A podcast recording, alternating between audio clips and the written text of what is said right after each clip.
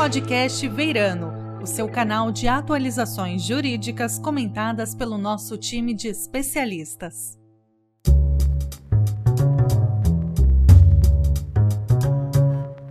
Boa tarde, pessoal. Aqui quem fala é o Carlos Lobo, do Veirano. Estamos aqui com mais um podcast Veirano.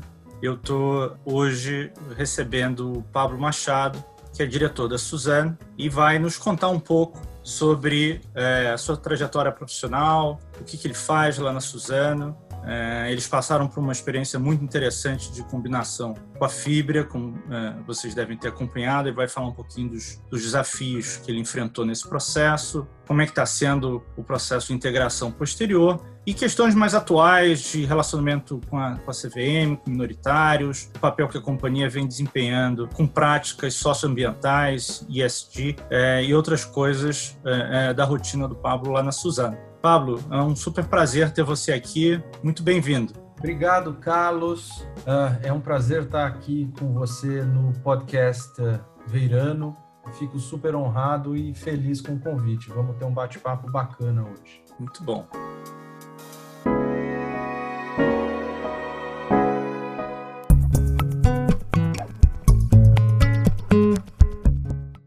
Pouco na linha do que a gente tinha conversado, acho que seria interessante para as pessoas que estão nos ouvindo é, é, saberem um pouquinho mais da tua trajetória profissional, é, onde você trabalhou antes da, da Suzano, é, qual a tua experiência, para depois a gente falar um pouquinho do que você vem fazendo atualmente. Você pode nos contar um pouquinho? Bom, eu, eu sou advogado de formação, né? Estudei, estudei aqui na USP. Durante faculdade, trabalhei em escritório de advocacia e logo ainda estudante, é, tinha muito interesse por conhecer é, a advocacia in-house, né? E, e, mais particularmente poder é, trabalhar com comércio internacional. Aquilo era segunda metade da década de 90, o Brasil abrindo mercados para o exterior, e então fui procurar trabalho em empresas exportadoras, né? Aí procurei trabalho nas principais trading houses e, e acabei sendo é, contratado pela Louis Dreyfus, onde, onde eu, eu passei boa parte da minha trajetória, né? Ali eu tive uma escola fantástica e foi muito curioso porque eu, eu é, fui buscar trabalhar lá para trabalhar com comércio internacional, fui contratado e comecei trabalhando com contencioso trabalhista. E ali é, acabou sendo uma, uma ótima escola é, primeiro, eu acho que muito do, do, que a gente aprende depende do gestor que a gente tem, né? Eu tive, um, uh, tive a sorte de ter um ótimo gestor que me deu a oportunidade de poder ir ganhando amplitude com profundidade. Então, no começo da minha carreira, eu ficava imerso de um ano e meio a dois anos e meio em cada área, né, dentro do jurídico, que foi me dando um pouquinho de profundidade, progressivamente amplitude. Então, trabalhei com contencioso nas, nas várias áreas, trabalhei com contratos comerciais, eh, domésticos, internacionais, trabalhei bastante com financeiro, depois com direito ambiental e por aí vai. E tudo isso eh, me ajudou muito, não só a, a poder ter um pouco de amplitude para gerir temas legais em companhias, mas, mas também foi uma ótima oportunidade para eu aprender os negócios e as operações eh, da companhia. Eu fiquei um pouco nessa, nessa rotina, né, migrando de, de áreas por mais ou menos seis anos. Depois disso, eu fui, fui fazer LLM nos Estados Unidos, voltei. Depois que eu voltei, é, eu já voltei para uma posição gerencial, então aí foram outros desafios, né? Habilidade de treinar time, etc. É, o que foi é, muito interessante. Passei mais dois anos aqui, depois fui expatriado para os Estados Unidos, num momento muito interessante, porque era um momento em que é, a companhia estava criando um hub internacional na Ásia. A companhia era dividida em regiões, né? Então era a gente tinha a região Europa e Mar Negro, uma região América do Norte, região Latam, estávamos formando a região Ásia e até que aquela região ganhasse corpo em termos operacionais, os Estados Unidos administrava a Ásia, então eu fui lá é, para os Estados Unidos, mas já com o papel de, de, de poder atuar em, em, operações na Ásia. Foi um período muito interessante, eu ficava baseado uh, em Wilton, Connecticut, e, mas viajava muito, muito para a Ásia, para a gente, justamente com o objetivo de expandir nossa base de ativos. É, e no momento que eu estava em vias de me mudar para a Ásia. Recebi uma ligação pedindo para eu ajudar numa operação que estava acontecendo aqui no Brasil, que era a operação também de combinação de negócios entre os ativos de açúcar e álcool da, da Dreyfus com a Santa Elisa Vale, num, num momento de, de, fragilidade financeira da Santa Elisa Vale. Então, é, era para eu vir aqui ajudar e eu acabei é, sendo abduzido pelo processo. Foi um processo de negociação longo, de, de alguns meses, e quando ele foi concluído e minha missão era voltar para a Ásia, eu fui convidado então a ficar na, na companhia como é, diretor da área jurídica, tributária e algumas outras áreas administrativas da empresa e a função de, de fazer o IPO da empresa, que era um dos, dos, objetivos dessa transação.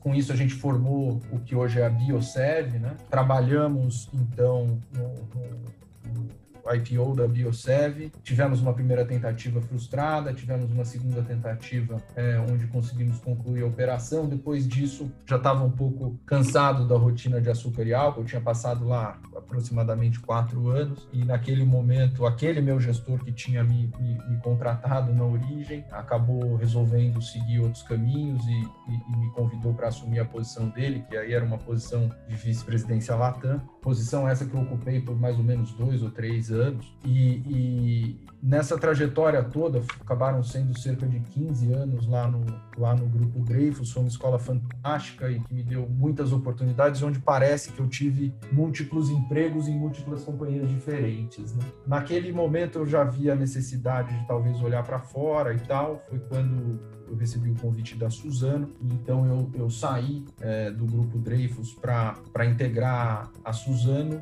e sempre, né, com muito frio na barriga, poxa, como vai ser? Estava num grupo internacional tão grande, sólido, para migrar é, para uma empresa é, brasileira, claro que com operações no exterior, e, e foi, assim, uma gratíssima surpresa, né? É, encontrei na Suzano um, um, grupo de profissionais, assim, de, de altíssimo calibre, uh, uma companhia super dinâmica, super ambiciosa e que tem um ótimo equilíbrio, eu acho, entre, entre a agressividade dos negócios e a manutenção das relações, né? A gente tem lá, a gente usa lá o que a gente chama de forte gentil, que é, um, é uma maneira de fazer as coisas é, que está muito presente no nosso dia a dia. Né? E, e, desde que eu é, integrei a Suzano, inicialmente na posição de diretor é, jurídico, é, ali o que me atraiu inicialmente, que era uma posição diferente do que eu tinha na Dreyfus, né, que era uma posição regional, era uma posição global, sentado, claro, no headquarters. E de lá para cá, a história da companhia é, tem sido é, muito gratificante. Né? Então, a gente migrou a Suzano para o novo mercado, a saúde financeira da companhia se fortaleceu é, grandemente. A gente é, é, melhorou em todos os aspectos governança corporativa e podemos dizer que hoje acho que temos um nível de governança corporativa state of the art e uh, fizemos a operação com a Fibra entre 2018 e 2019 que tornou a Suzano a maior produtora global de celulose, né? E com uh, operações e vendas em mais de 90 países, uma empresa global e ultra competitiva. Muito é... legal. É, não, eu acho que o, o, eu te conheço há mais de, mais de 10 anos, né? Uh, e, e, sempre. Então, acompanhei boa parte dessa trajetória e sempre fiquei muito impressionado com a sua capacidade de migrar realmente, transitar entre grandes operações empresariais, né? seja em mercado de capitais ou fusões e aquisições, para os desafios do dia a dia de uma empresa complexa do agronegócio, como era a Dreyfus e, e como é a Suzano. Né? Eu lembro de relatos de, de problemas ambientais, de questões é, com trabalhadores, enfim, é, questões extremamente complexas e que envolviam um envolvimento seu muito grande e sempre fiquei muito impressionado realmente como você conseguia é, é, e, e, na Dreyfus fazia muita coisa dentro de casa, né? Isso que me impressionou muito também ao longo da sua trajetória. É, e acho que, é, enfim, para as pessoas que estão nos ouvindo é muito interessante que é um setor que o Brasil é, é líder, né? Agronegócio no Brasil, seja primeiro na área de açúcar e álcool, seja agora em papel celulose, o Brasil é, é, liderança mundial, é referência em termos de, de, de produtividade, de qualidade do produto, é, então é muito bacana a gente ver um depoimento como o teu de um setor que o Brasil realmente é, é, causa impacto globalmente, né? Como é o caso já era o caso lá na Dreyfus, como um dos maiores produtores globais, e agora na Suzano, líder né, nessa área internacionalmente. Conta pra gente um pouquinho, enfim, o que está uh, sob sua responsabilidade. Você falou um pouquinho, começou na área jurídica depois acabou expandindo. Uh, conta pra gente um pouquinho, então, como quais são suas responsabilidades da empresa e como foi esse, esse super desafio de uma combinação de negócio com outra empresa é, também é, uma reputação enorme é, como a Fibra, é, numa operação que foi altamente visível, enfim, e, e com impactos internacionais. Então, Carlos, eu, eu na Suzano é, fui progressivamente acumulando atividades, né? Então, claro, entrei entrei para cuidar da área legal, mas hoje hoje eu cuido da área legal, da área tributária, da área de uh, relações institucionais e com o governo, da área de proteção uh, florestal, uh, que é um ativo enorme, um desafio enorme, e da área de licenciamento ambiental da empresa. E para mim tem sido um, um enorme prazer, um enorme aprendizado conseguir é, progressivamente expandindo aí as atividades e, e, podendo contribuir e aprender mais. A operação com a fibra foi uma operação tanto tecnicamente, né, pensando no aspecto legal, quanto no aspecto de negócio, uma operação super interessante, é um case mesmo, né? Com certeza. Acho que se você pudesse, inclusive, contar um pouquinho, é, já que boa parte do nosso público é, é empresarial, é da, da, área legal, um pouco dessa estrutura de, de, por etapas, né? uma incorporação por etapas, com preferenciais resgatáveis, é uma operação que acabou sendo é, um marco no, no, Brasil, no sentido de você trazer essa, essa opção de uma incorporação com ações em dinheiro, que era algo que, que não se fazia anteriormente. Seria muito interessante. Acho que você falar um pouquinho mais em detalhes sobre isso. Muito legal. Obrigado pela pergunta, Carlos. Primeiro, uh, vou, vou, explicar um pouquinho onde a, onde a transação encontrou, encontrou equilíbrio para se viabilizar, porque isso tem tudo a ver com a estrutura que a gente escolheu, né? Ali, o, a operação que a gente fez foi uma operação alavancada, né? em que a gente tinha que encontrar um conjunto de, de, de fatores de convergência. Né? Então, uh, nós tínhamos de um lado os acionistas é, da é, os acionistas antigos da Fibra com certas finalidades, é, os acionistas é, da Suzano com outras finalidades, onde a gente tinha que encontrar um equilíbrio entre uma de, um determinado volume de saída, é, um determinado valor de saída, juntamente com os aspectos de governança. Né? Então, os, os, antigos controladores da fibra tinham determinados interesses no que diz respeito à liquidez e governança, os acionistas, então controladores da Suzano, eh, também. Então, acho que o primeiro desafio foi a gente encontrar um balanço ideal, até onde a companhia poderia, de uma forma segura, se alavancar, eh, como uh, se operaria, em que nível se operaria diluição uh, do, lado, do lado da Suzano em função da incorporação com a fibra. E uh, a operação aconteceu muito rapidamente, mas foi muito difícil a gente encontrar uh, um ponto um ponto de equilíbrio. Aí. Uma vez encontrado o ponto de equilíbrio, ficava evidente que os acionistas de fibra tinham interesse em permanecer acionistas da companhia combinada, ao mesmo tempo em que também uh, tinham interesse de, de liquidar parte da sua posição. E aí nós usamos uma estrutura que, na realidade, nada criativa, né? uma, uma estrutura que tinha já sido uh, muito usada em diversas operações no Brasil, é a, a mais recente, uh, anteriormente à nossa, tinha sido a, a, combinação de negócios entre a BNF do Vespa e a CETIP, que gerou a B3. Essa operação consistia no seguinte, né? Uma das companhias, aquela que seria a incorporadora, né, a companhia resultante, ela constitui uma subsidiária integral e contribui eh, dinheiro a essa subsidiária integral em contrapartida de uh, ações preferenciais resgatáveis. E a companhia Target, ela então seria incorporada a essa empresa veículo e como contrapartida dessa incorporação, uh, os acionistas uh, da companhia Target recebiam então ações preferenciais resgatáveis. Uh, as ações preferenciais resgatáveis eram então imediatamente resgatadas e momento seguinte essa esse veículo, né, essa empresa veículo era então incorporada a Suzano, fazendo com que os antigos acionistas da Fibra tornassem-se também acionistas da Suzano, tendo liquidado parte de sua posição com essas ações preferenciais capitais e recebido parte da sua participação em dinheiro.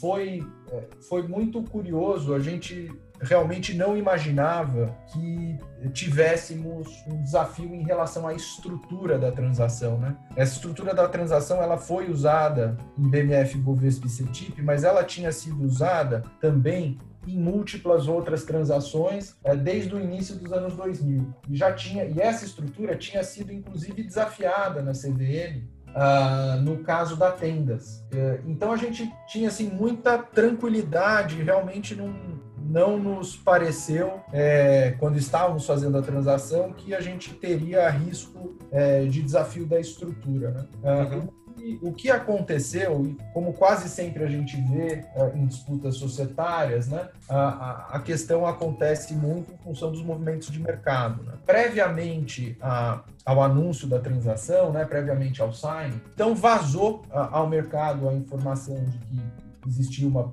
potencial transação. Isso por si só já gerou uma escalada uh, especulativa no preço das ações da Fibra e, além disso, é, veio ao mercado a informação de que haveria um outro competidor também é, buscando a aquisição da fibra, e, isso gerou uma grande volatilidade no, papel, né? uma grande volatilidade no preço das ações da fibra. Obviamente, os economics da nossa operação eles tinham sido definidos antes do vazamento, né? É, então, no momento que a gente anunciou a transação, é, e era uma transação que envolvia, como eu disse, né, um valor em dinheiro fixo, ajustado é, por CDI, e uma determinada, uma determinada quantidade de ações da Suzano. No dia do anúncio, o market cap da Fibra migrou exatamente para o valor da transação. Né? Uhum. Então, o market cap da Fibra, então, inflado em função dessa, dessa especulação, reduziu um pouco é, e convergiu para o que era o preço da transação como era uma, uma questão, eh, no, no, momento que a gente lançou a transação, mais ou menos 70% dinheiro, 30% ações, uh, o, o que passou a valer? Fibra uhum. passou a valer 70% do preço de aquisição e 30% de Suzano combinada, né? Claro. E Suzano passou a valer Suzano mais fibra menos dívida. Uhum. O que aconteceu a partir desse momento é que o preço da celulose disparou. Com a disparada do preço da celulose, Uh, e, e, e, o preço das ações das duas companhias era muito sensível ao preço de celulose, a Suzano ela potencializou a sua valorização, né? Porque como ela, como ela valia Suzano mais fibra, né? Então ela agregou toda a produção de fibra ao seu market cap, ao passo que para os acionistas de fibra não houve essa mesma potencialização, porque eles passaram a valer, as ações de fibra passaram a valer um determinado montante em dinheiro, mais uma pequena porção de ações da Suzano combinada, né? Eles estavam travados pela parcela em dinheiro, né? Exatamente. E aí, uh, uh, o, o, mercado, por uma questão casuística, né, acabou gerando balanço, e isso aí gerou algumas reclamações eh, de minoritários na CVM, com uma tese até é, é, bastante curiosa, do, o que eles chamaram à época de direito fundamental de ser sócio, ou direito fundamental de permanecer sócio. Né? Uhum. E, e, isso gerou uma grande repercussão, é, acho que no mercado jurídico naquele momento, né? É, muitos é, é, pareceristas envolvidos, tanto de um lado quanto de outro, e, e bastante é, é, movimentação junto à CVM. Foram, foi um grupo grande de fundos que, que, ingressou com, com essa reclamação. Agora, a gente tinha muita convicção da, da, da legalidade da estrutura da operação não só por, por já ter havido precedentes, né, mas porque, apesar de feita em etapas, né, tanto a sua finalidade quanto a sua estrutura eram muito transparentes, né, total inexistência aqui de simulação e tal. E, e acho que realmente, caso a CVM tivesse decidido contrariamente a operação, é, não seria ruim só para Suzano ou para a Fibra, mas eu acho que teria sido muito ruim para o mercado de capitais brasileiro, né, tiraria muito da flexibilidade uh, de operações que são geradoras de valor, como foi essa operação é, da Suzano com a Fibra. Eu tenho certeza que, eventualmente, se, se a situação fosse o oposto, ou seja, se o preço da celulose tivesse caído, eventualmente teríamos minoritários da Suzano reclamando, né? É, não, é, com certeza. Acho que esse, esse ponto que você levantou é, é muito importante. É, a gente sempre esteve meio limitado no Brasil pela nossa lei das SA, que não previa expressamente né, uma incorporação que pudesse ser paga com ações em dinheiro, a exemplo do que ocorre de forma muito frequente nos Estados Unidos. Isso limitava a, a, a criatividade, enfim, as opções que, que os empresários tinham para uma combinação de negócios que, que ficava restrita a ser só ações, ou você tinha que fazer uma, uma estrutura de comprar primeiro para depois incorporar. E, e, assim, felizmente a CVM enxergou nisso como é, uma oportunidade de, de, já que não havia um abuso de forma, né, havia de fato um, um objetivo é, é, válido na, na estrutura da operação, permitir que isso pudesse ser feito dessa maneira, já que também não havia nenhum impedimento expresso na, na legislação. E com isso o mercado brasileiro, como você falou, ganhou, porque você abriu aí uma, uma estrutura que, apesar de já ter estado anteriormente,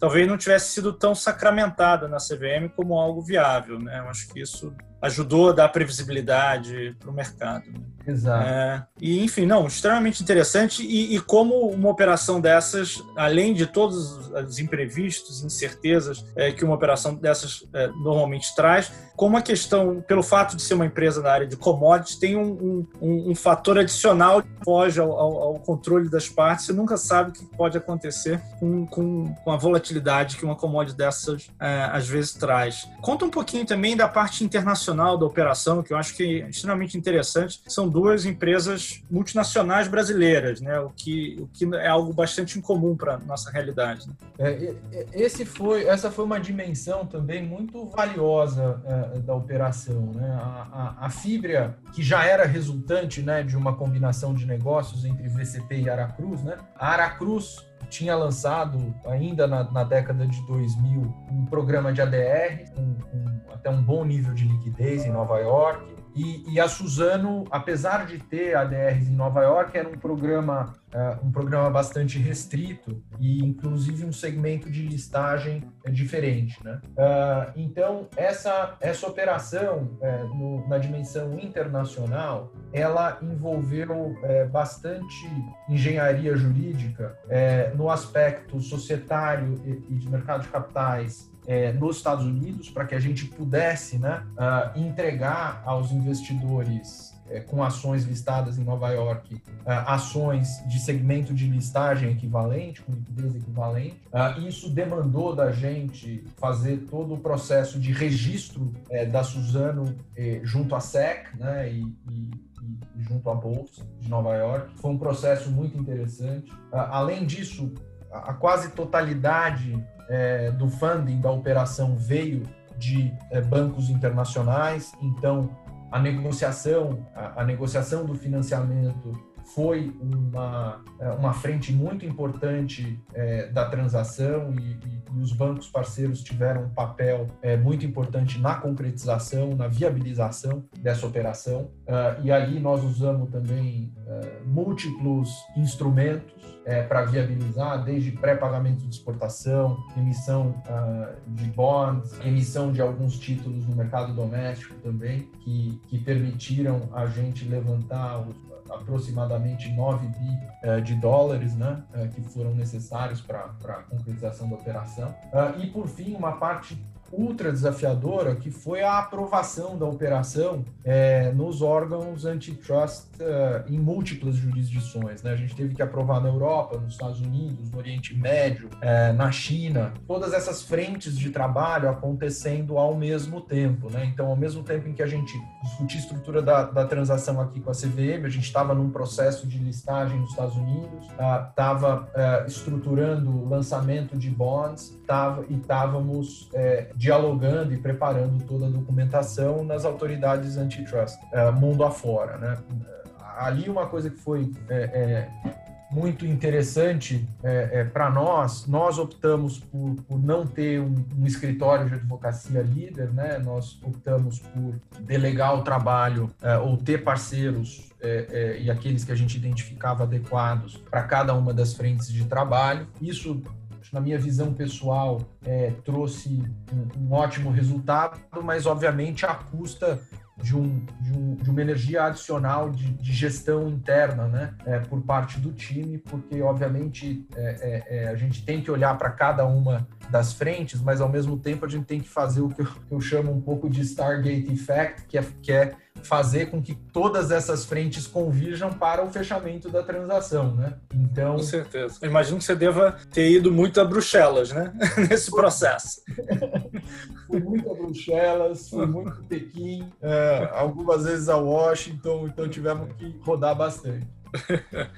É, fantástico. Acho que deve ter sido realmente um, um, enorme né, desafio colocar todas essas diferentes frentes caminhando em paralelo para que no final tivesse tudo pronto para o fechamento. Né? É muito bacana. Assim.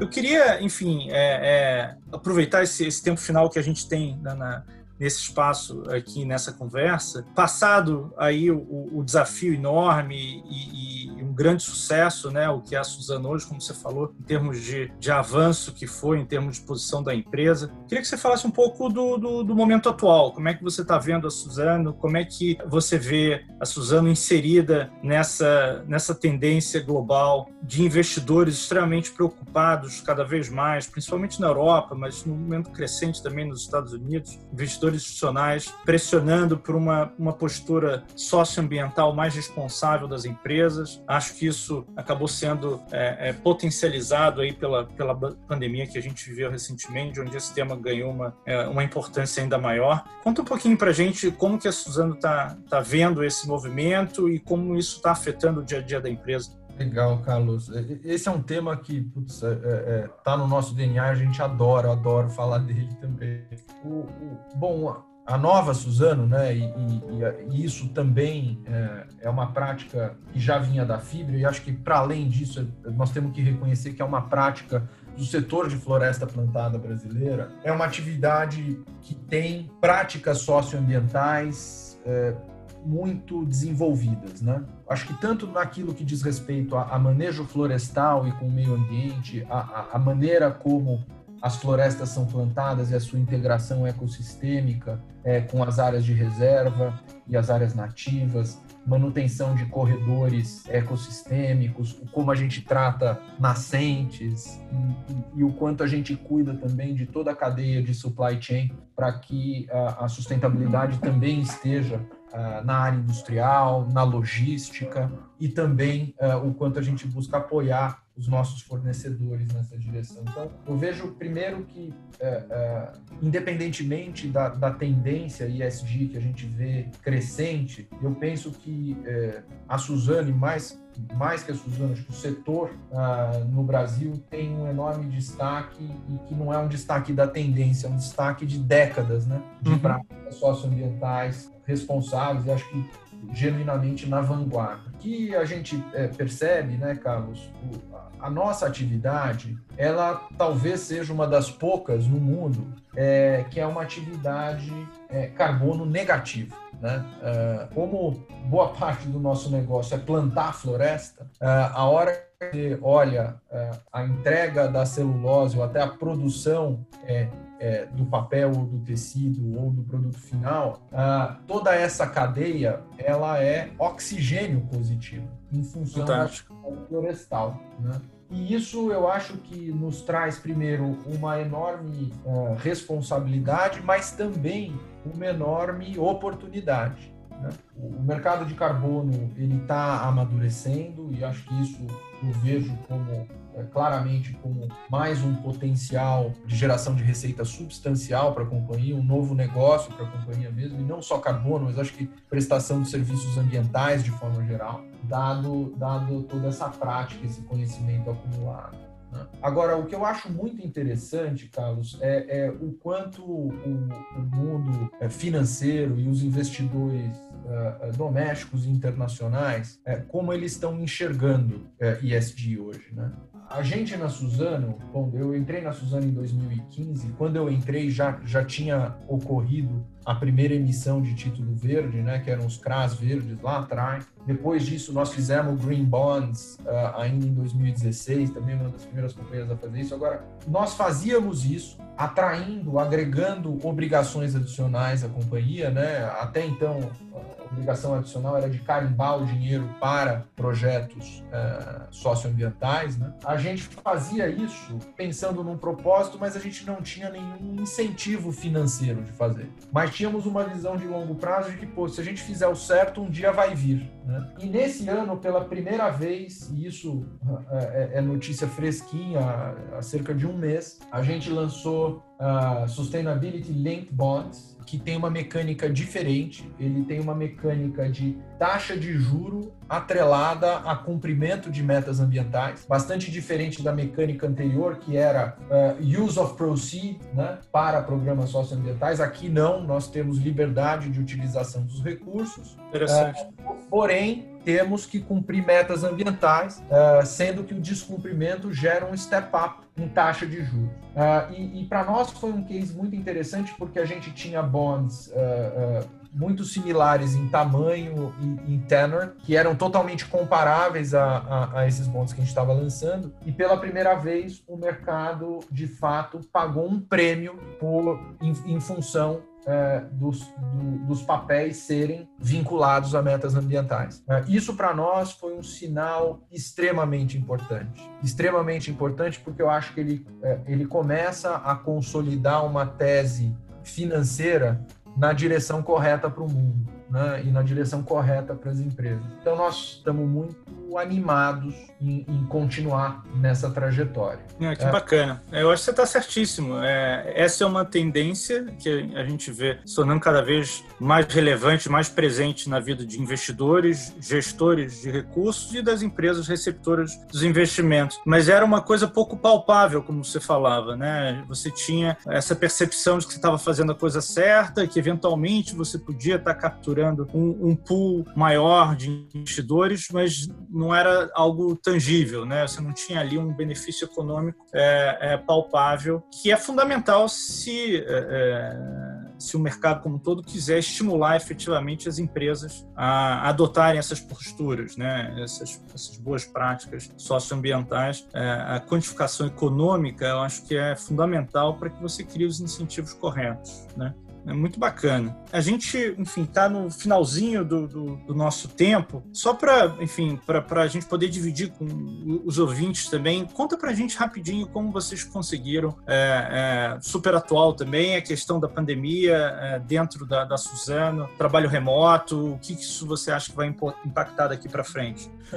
É, o, o, bom, aqui para nós, claro, o trabalho remoto foi, um, foi um, um, desafio, né? A gente tinha um pouco de prática de, de home office uh, pré-pandemia, mas era muito mais uh, uh, em regime de exceção do que regra. Algumas pessoas da companhia adotavam mais e era uma coisa totalmente opcional, né? De um dia para o outro, o pessoal de TI eh, fez um trabalho fantástico e botaram 5 mil pessoas, ou 4.500 pessoas em casa é, com sistemas operantes e, em termos de é, virar a chave, produtividade, etc., foi, foi espetacular. Eu acho que assim, o, o grande desafio aqui que a gente teve, Carlos, com, com o Covid, foi, foi como é, manter as operações up and running, né? Uh, e como lidar com, com, o mar de incertezas que a gente tinha em relação ao que a gente ainda tem, né? Em relação ao mercado, né? como, como as coisas vão acontecer e tudo isso muito novo,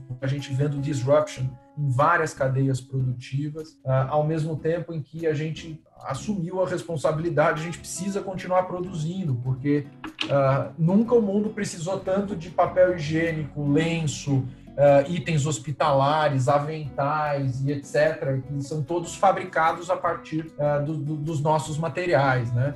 E, e, a gente atinge uh, diariamente cerca de 2 bilhões de pessoas no mundo. Então, quer dizer, a Suzano Pará, é, a Suzano Pará, em, em pouco tempo, para a produção nos diversos destinos de muito produto essencial. Né? Então a gente ficou muito preocupado no começo e, e, e tivemos um pouco de dificuldade em explicar né, uh, para todas as autoridades que, que é uma, a gente pode parar tudo aquilo que é não essencial. Né? mas eu, eu não posso parar a produção, porque senão a gente vai desabastecer o mundo aí de, de coisas que o mundo precisa agora, e agora mais do que nunca. Né? Então, o, o, esse primeiro trabalho que é um trabalho fundamentalmente institucional, né, tanto no Brasil quanto no exterior, a gente conversar, explicar para as autoridades a importância é, da gente fazer isso, foi, foi um desafio muito grande, né? E uma coisa que a gente percebeu muito rápido e que, na minha experiência, foi, foi muito rico é o, o famoso over communicate. Nesse, nesse momento em que assim tem tanta incerteza, tem tanto medo, tem tanta dificuldade,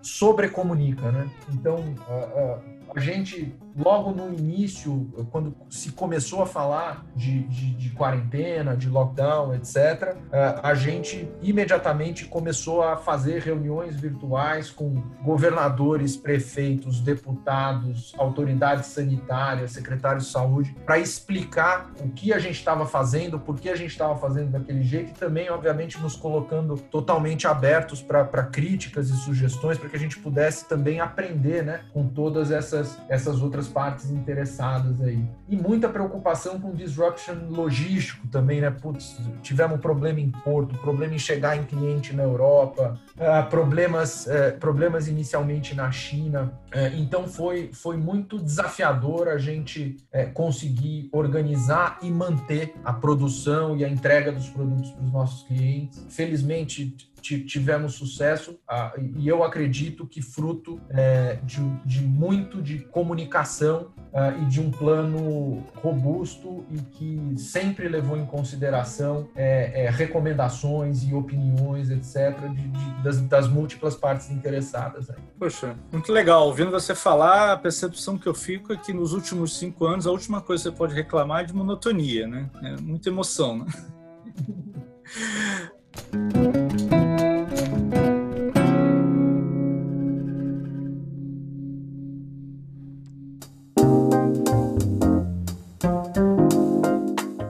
A gente está chegando no, no, final do nosso tempo, é uma pena, enfim, foi uma conversa interessantíssima, é, super rica de, de experiências. É, queria te agradecer muito por ter é, se disposto a conversar com a gente, tua disponibilidade de tempo e, e, enfim, te agradecer por essa conversa super agradável. Enfim, espero que a gente possa, passar da pandemia, podendo se encontrar pessoalmente novamente. Carlos, é, sou eu que agradeço. Você é um parceiro aí é, de mais de uma década, já fizemos muita coisa juntos. É sempre um, um, um prazer bater um papo com você e é um prazer também estar aqui no podcast Veirano. Queria é, te agradecer pessoalmente, agradecer o escritório, parabenizar pela iniciativa é, do podcast Veirano, que é sem dúvida muito legal, eu acompanho, acho que todo o, o mundo jurídico e de negócios é, ganha com isso. Parabéns, cara. Obrigado, Pablo. Eu sou Carlos Lobo, sócio do Verano. Você acabou de ouvir o podcast Verano. Para obter informações atualizadas sobre os temas jurídicos relevantes, acesse o nosso site veirano.com.br.